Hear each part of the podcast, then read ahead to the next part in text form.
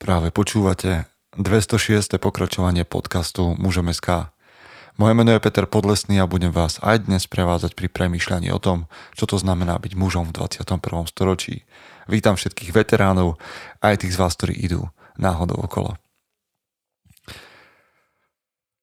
Ak by sa mi tisli pre historický záznam do úst, do úst slova, že doba je zlá, na druhú stranu mi vybieha nutne v hlave majak, že to je dobré. Že konečne máme možnosť prejaviť, že čo je v nás. No a čím dlhšie, tým viac možností. Samozrejme, že sú ľudia unavení, frustrovaní. Ja tiež. Ale premyšľam nad tým, kde teda je moja hranica. Kde sú tí ľudia, ktorých okolo seba potrebujem, teda 300 hrmených, povedzme, moja partia hm, chlapov, hm, bratstvo, ďalšia partia chlapov, ktorú mám, jedna možno bližšia naživo, druhá online. Myslím si, že je treba premyšľať nad tým, ako chcem na seba spomínať, keď táto doba pominie. Že som sa zosypal, že sa na mňa nešlo spolahnuť, a že som to nedával, bol som frustrovaný a všetkým sa okolo mňa ťažko žilo, alebo naopak som bol oporou, vedel som, kde mám hľadať nejaké zachytné body. Viem, že veľa chlapov z bratstva to dáva na výbornú. Tí, ktorí nie, embrace yourself. Man up. Čo som vám chcel povedať, že jedným, jednou z možností načerpania bude Odisea a máme tam jedno miesto teraz som sa dozvedel prednedávno od Martina, ktorý tomu šéfuje, že máme jedno miesto k dispozícii ešte aktuálne a práve teraz v, v, v momente, keď nahrávam, je Martin na kontrole v Chorvátsku a všetko tam sleduje, ako to bude prebiehať a podobne. Má tam ešte iné záležitosti, ale ubezpečoval ma, že je to tam skvelé a že sa veľmi teší na plavbu Odisea. Takže ak sa chcete plaviť s dobrou partiou chlapov pod vedením iných mužov, ktorí premýšľajú o tom, čo to znamená byť mužom v 21. storočí, tak muzom.sk lomeno od YSSEA. No a tak, dnes mám pre vás knihu, lebo sme ju tu už nejaký čas nemali. A premýšľal som nad ňou, či vám ju ukážem a po zvučke vám poviem prečo. Chce to znát svoji cenu a jít houževnatě za svým. Ale musíš umět snášet rány. A ne si stěžovat, že nejsi tam, kde jsi chtěl a ukazovat na toho nebo na toho, že to zaviděli. Pôjdeš do boja som. Ak dokážeš sniť, nedať však sní vlád. Práci, taše činy v životě se odrazí ve věčnosti. Kde je vôľa, tam je cesta. Istý druh krásy. Zaslužte si své štíty! Tak prečo som premýšľal tak dlho nad tým, či vám ukážem túto knihu? Ja osobne som sa s ňou stretol asi pred 15 rokmi. Na, Slovensku, v Čechách vyšla v rôznych verziách, teda v rôznych vydaniach. Ja mám české vydanie, dostal som ju už veľmi dávno, teda 15 rokov späť, ako som povedal. Ale je to kniha, ktorá naozaj nemusí sedieť každému. Napísal ju John Eldridge, čo je vo svete maskulinity, mužnosti už legenda.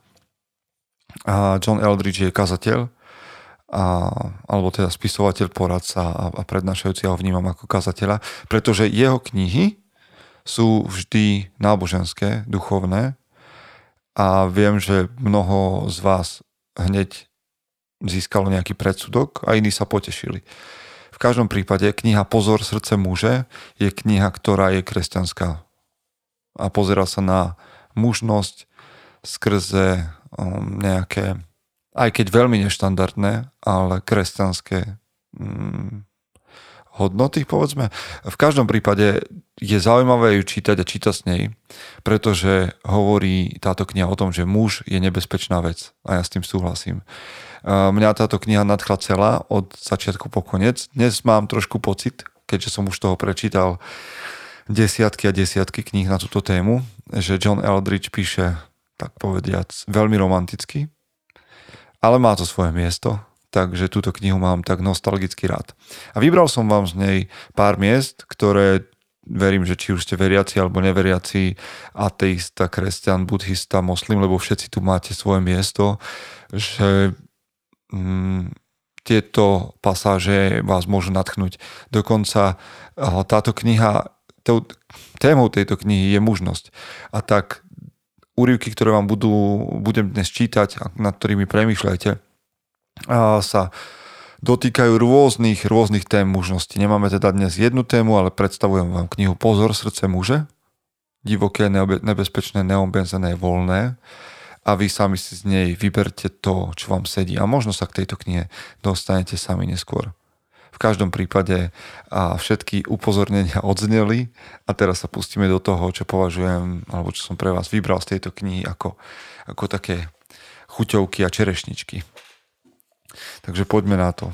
Prvá časť.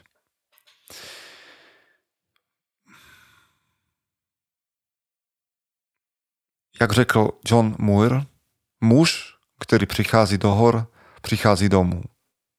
Mužovo srdce v jádru není zdomácnělé a to je dobře. Svůj život nenajdu v kanceláři, říká jedna, jedna reklama. Svůj život nenajdu v taxiku. Svůj život nenajdu na chodníku.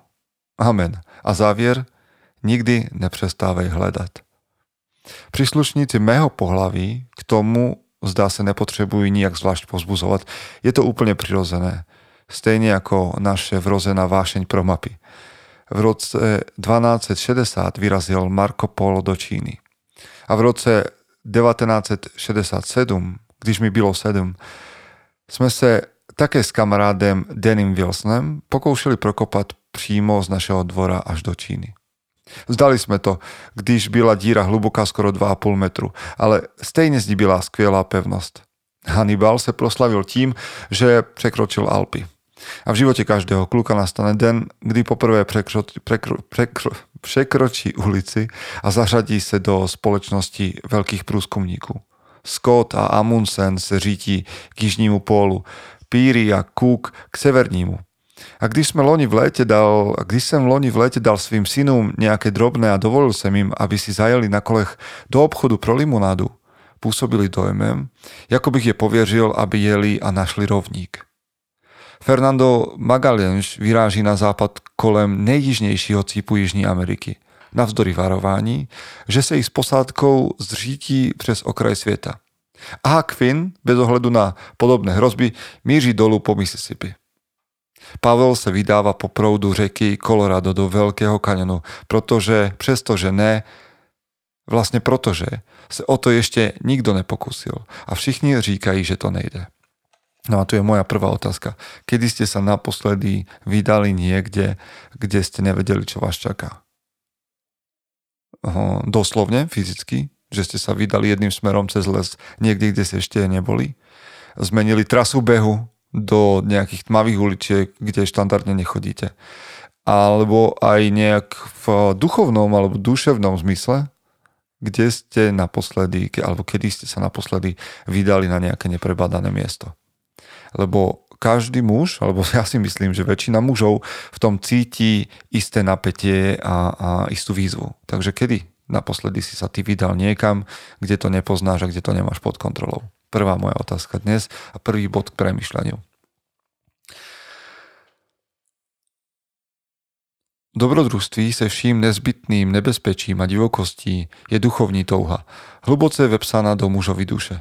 Srdce muže potřebuje místo, kde nic není prefabrikované, stavebnicové, nízkokalorické, zapínané na zip, franšízované online a na ohřátí v mikrovlnce. Místo, kde nehoří termíny, nezvoní mobilní telefony a neschúzují výbory.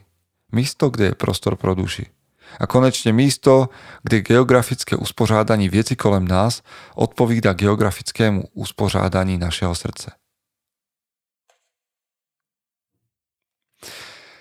Preskočíme trošku ďalej. Ať už títo dobyvatelé hledali cokoliv dalšího, hledali také sami sebe. Hluboko v srdci muže jsou určité základní otázky, na které se prostě nedá odpovědět v kuchyni u stolu. Kdo jsem? Z čeho jsem? A k čemu jsem určen? To, co muže drží doma, kde sú veci pek, pekne urovnané a kde je má pod kontrolou, je strach. Ale odpovedi na svoje najhlubšie otázky nenajde ani u televíze, ani u vlednice. Tak. Potvrdím Eldridgeove slova, že to, z čoho som a kto som, nachádzam v momente, keď narážam na nejaké prekážky. No a môj byt je urobený tak, aby som nenarážal na žiadne prekážky.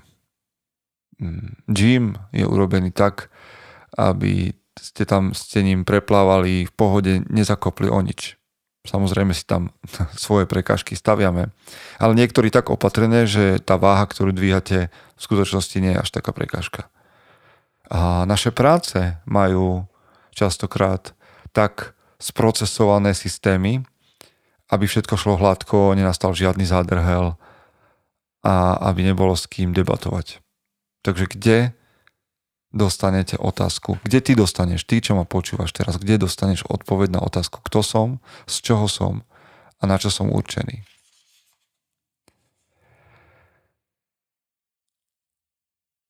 Tak.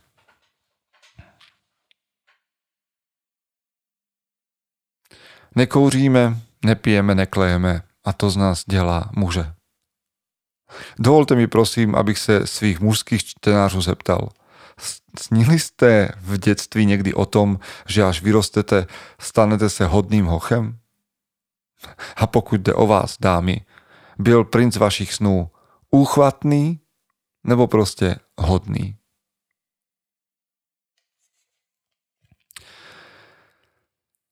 Jak říká Robert Bly, a to som znova trošku ďalej, v knize Železný Jan. Některé ženy dychtí po pasívním muži, pokud o muže vůbec stojí. Církev vyhledáva pokorné muže, z nichž pak vyrůstají kněží. Univerzity mají zájem o konformně založené muže, ti se pak stávají systematizovaný vysokoškol, systematizovanými vysokoškolskými pracovníky. Obchodní společnosti hledají sterilní, hladce oholené a nakrátko ostrihané prázdne muže. To všechno dohromady akoby tlačí mužovú dušu, duši k dobývaní západu. A mužovo srdce je v dôsledku toho zahnáno do hor, do odlehlých míst ako ranené zvíře, ktoré hledá útočište. Ženy to viedí a zoufají si, že sa k, srdce svého, k srdci svého muže nedostanou. Muži to viedi také, ale často nedokážou vysvetliť, proč im srdce chybí. Viedí, že jej srdce je na úteku, ale netuší, kde najít stopu. Snáď vás tieto slova veľmi nerozrušujú. Ak áno, možno preto, že sú pravdivé. Preskočíme znova o trošku ďalej.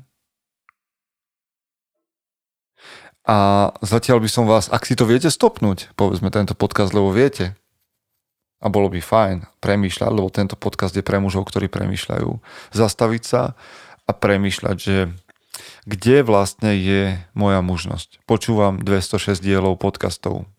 Tak čo som o sebe zistil? Čo o sebe viem? Čo je moja vášeň? Čo je... Dnes som taký romantický spolu s Eldridgeom, ale ak 206 dielov a x článkov na mužom.sk naháňaš svoje srdce tú vnútornú túžbu a tú vnútornú potrebu stať sa mužom,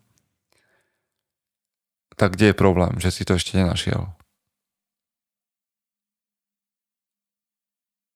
Dobre, poďme ďalej.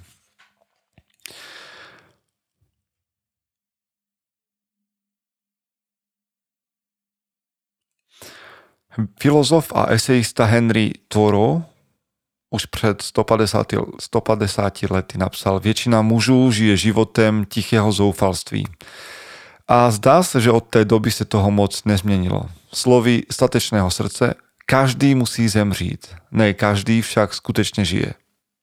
A v důsledku toho většina žen přestává doufat ve skutečné muže a žije životem tiché rezignace. Skutečný život průměrného muže jako by byl nekonečně vzdálen od touhy jeho srdce, když pomineme dopravu, schůze, hádky a účty, tak jaký boj by mohl podstoupit? Ti pánové, kteří se každý čtvrtek ráno sejdou v místní kavárne, dají si kafe a vymění si několik biblických veršů. kde je ich veľký boj. A tamti, co postávajú u kuželníku, pokuřují a patrne už mají trochu v hlavě, ti sú na to úplne stejne. Meče a zámky jejich detství se už dávno rozplynuli a vystřídali je tušky a kancelárske kamerlíky. Revolvery a koubojské slamáky skončili niekde v koute a nahradili je rodinná auta a hypotéky. Bez veľké bitvy, ve ktoré má mu šanci žiť a umřít, se sveřepá stránka jeho povahy stáhne pod povrch a tam si tak nejak pobubláva zdanlivie bezdôvodným mrzutým hnevem. Pamätáte, keď som vám hovoril niekoľkokrát, že muž potrebuje niečo, čo ho presahuje? To je ten boj. Lebo môžeš premyšľať nad tým, že nič, žiaden ozbrojený konflikt sa tu nedeje, všetci sme v bezpečí, tak o, akom veľk, o akej veľkej bitve hovorí John Eldridge? A ja vám hovorím, že to je tá bitva, ktorú mám na mysli, keď hovorím, že každý muž potrebuje víziu, ktorá ho presahuje, že každý muž potrebuje cieľ, ktorý je väčší ako on sám.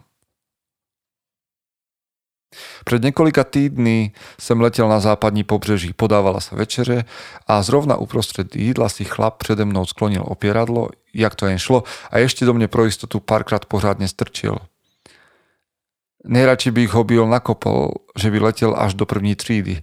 Jeden známy ma potíše se svým hračkarstvím, protože deti, ktoré tam chodí, mu lezou na nervy. A tak na ne každou chvíli vyjede. A do obchodu samozrejme druhýkrát nevsi... A to obchodu samozrejme dvakrát nesviečí.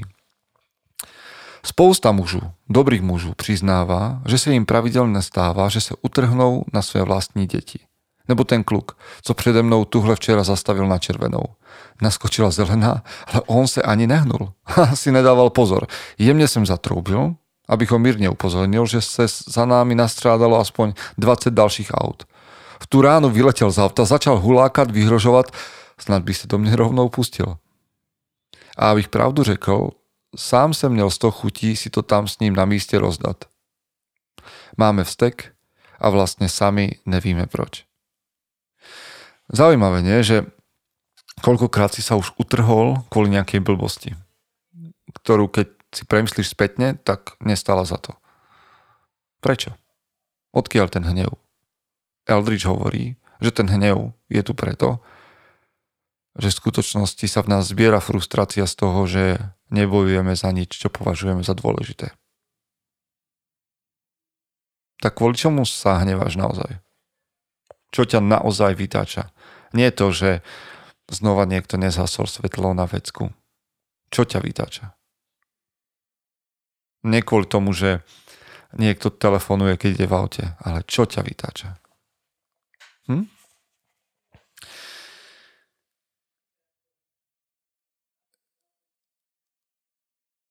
Tak. Nedávno som videl reklamu, ktorá mužom nabízela Wall Street Journal pod sloganem Dobrodružství kapitalizmu. Znám muže, kteří tráví celé hodiny tím, že přes internet nakupují a prodávají akcie. Přináší to pocit vzrušení a riziko, nepochybne. A kto by im to vyčítal? Celý zbytek jejich života predstavuje každodenní povinnosť a úmorná rutina – Není náhodou, že se mnozí muži dopustí neviery ne z lásky, dokonce ani ne kvôli sexu, ale, jak sami priznávají, kvôli dobrodružství. Tolik z nich slyšelo, že už by tu touho po dobrodružství měli nechať za sebou a začali sa konečne chovať zodpovedne, v tom smyslu, že mají žiť pouze pro povinnosť. To jediné, co im zbýva, sú fotky ze starých časů, rozviešené po stenách a možná i nejaká tá výstroj, na ktorou sa práši v garáži. Toto by bola inak nie zlá úloha pre každého chlapa. Pozrieť sa na to, na čo sa mu najviac práši z toho, čo mal rád kedysi. A vrátiť sa k tomu. A vážne myslím, že či sa práši už na tvoje letecké modely, alebo na tvoje rukavice, alebo na kajak, alebo na rádiovysielačku a čokoľvek, kde si zažíval ten pocit eh, radosti, by celkom stálo za to obnoviť. Hm? Ešte trošku poďme. Ešte mám pre vás tri miesta. Mužnosť je určitá ťažko definovateľná substance, ktorou chlapec od prírody potrebuje stejne ako jídlo a pití. Je to niečo, co sa predáva medzi muži. Součástí tradičního spôsobu výchovy synu, poznamenáva Bly, ktorý pretrvával po tisíce let, bylo, že synové žili se svými otci v tesné, až vražedne tesné blízkosti a učili se od nich řemeslu. Ať to už byla práce na poli, tesařina, kovařina či krejčovství. Môj, môj otec mne učil rybažiť. Celé dny sme spolu trávili na loďce, na jezere a snažili sa chytiť rybu. Co budu živ, nikdy nezapomenu, jakou ze mne měl radost, když mne nejaká zabrala. Ale nikdy vlastne nešlo o ty ryby. Nejdôležitejšie byla tátová radosť, vzájemný kontakt, mužská prítomnosť, ktorá mi byla s potešením dávaná. Pašák, tygře, vytáhni to, to je ono. Dokázal si to. Když budete poslouchat muže, jak s láskou spomínají na své otce, uslyšíte vždycky to tež. Táta mne učil opravovať traktory, loviť křepelky. Ukazoval mi, jak dát míči faleš. A o to, co sa pritom hlavne predáva, bez ohľadu na rôzne iné detaily, je práve mužské požehnanie. Ja zvyknem tvrdiť, že požehnanie od otca alebo uznanie otca synovi je atomová elektráreň energie pre chlapca. Takže dajte pozor.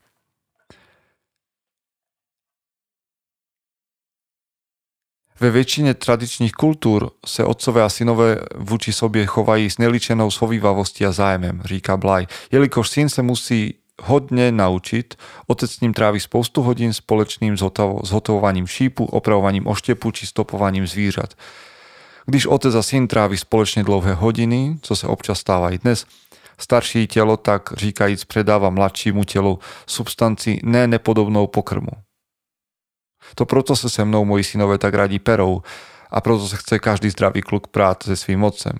Strašne rádi cíti telesný kontakt, drsnosť mých, drsnosť mých vousů a když mi přejedou po tváři a všude kolem sebe mají moji sílu, a strašne radi si na, ne, na mne skúšajú tú svou. Uh, pozor teraz, pánové, ktorí počúvate, aby ste neprepadli zbytočnej sebaľutosti, lebo to je, sebaľutosť je jedna z najodpornejších mužských slabostí. Aby ste nezačali plakať nad tým, že vy ste to nezažili a že s otcom to nikdy nebolo také dobré. OK, to mohlo, môže byť pravda, ale to na veci nič nemení. Teraz, ak počúvate tento podcast a zaujímate sa o to, kto ste a svoju mužnosť, tak je priestor na to, aby vy sami ste začali pracovať na tom, aby ste tieto veci raz dokázali odovzdať. OK? Nedostal si to ty? V poriadku, rozumiem tomu.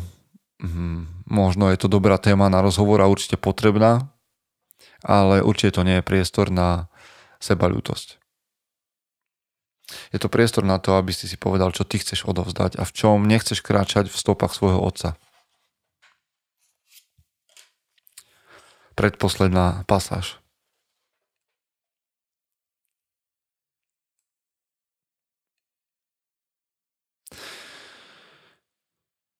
Znáte to, jak se říká, že je někdo jako tělo bez duše? Stratili srdce. Mnoho iných ešte žije, ale sú těžce zranení. Pokoušejí se plazit dál, ale dáva im príšerne zabrať snaha žít, dát svůj život nejak dohromady. Vypadá to, že dostávají další a další rány. A určite znáte i mnoho iné, kteří jsou už v zajetí, chřadnou ve vězeních zoufalství, závislosti, nečinnosti a nudy. Celé místo vypadá jako bojiště, taková Omaha Beach v říši duše. A přesně tak to je. Nacházíme sa v pokročilé fázi dlouhé a nelitostné války proti lidskému srdci. Ja vím, že to zní snad až príliš dramaticky. Málem sem výrazu válka úplne, málem sem se výrazu válka úplne vyhnul. Z obavy, aby ste nade mnou okamžite nemávli rukou, jako bych byl jenom další z panikářů, kteří běhají po světě a snaží se kde koho vyburcovať kvôli nejakému hroznému nebezpečí, ktoré existuje jen v jejich predstavivosti a získať je tak pro své politické, ekonomické nebo teologické záležitosti. Ja sa ale vôbec nesnažím šíriť strach Pokouším se poctivě popsat povahu toho, co se odehrává kolem nás a co je namířeno proti nám.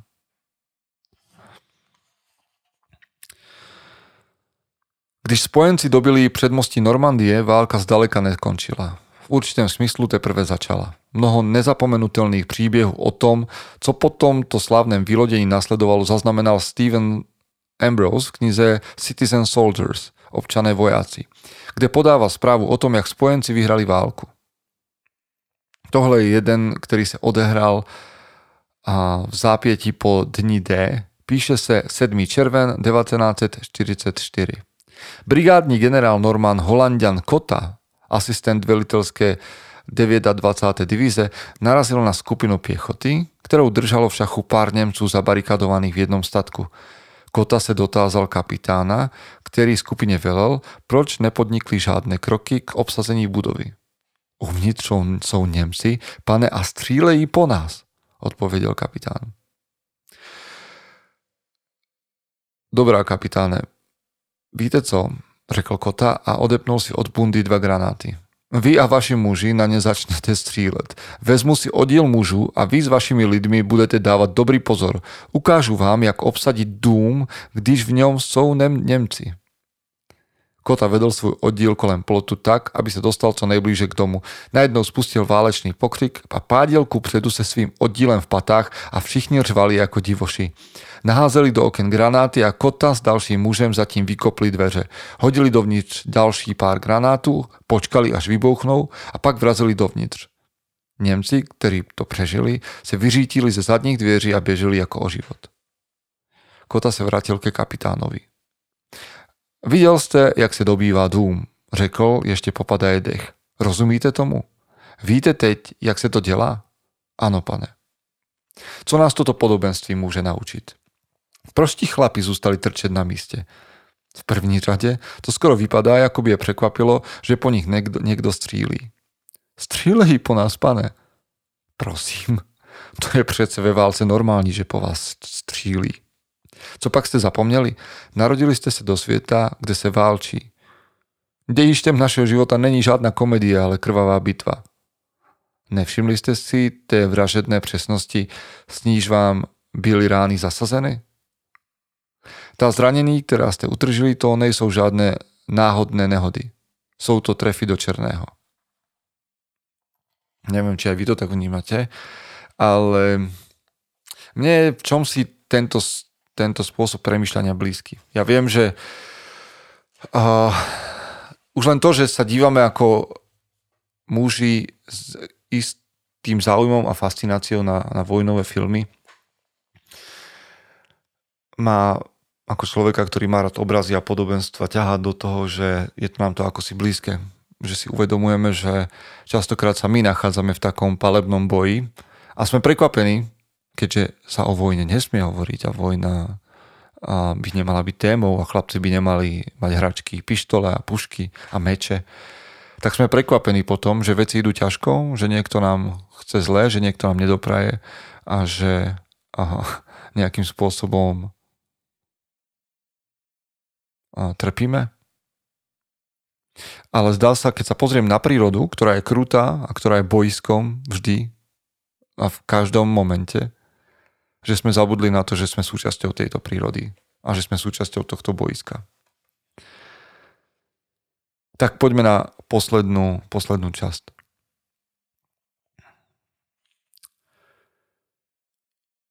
Někdy například prolezám nějakým antikvariátem a najednou mi jedna z tisíce knih řekne zvedni mě. Asi tak, jak to popisuje Augustín ve svých význáních. Tolle legge, vezmi a čti. Bůh jako mistr rybář nahodí mušku toulavému pstruhovi. V predmluvie ke knize, po ktorej som tehdy sáhol, predáva jej autor, Gil Bailey, dobrou radu, ktorou mi před několika lety dal jeho duchovní vedoucí.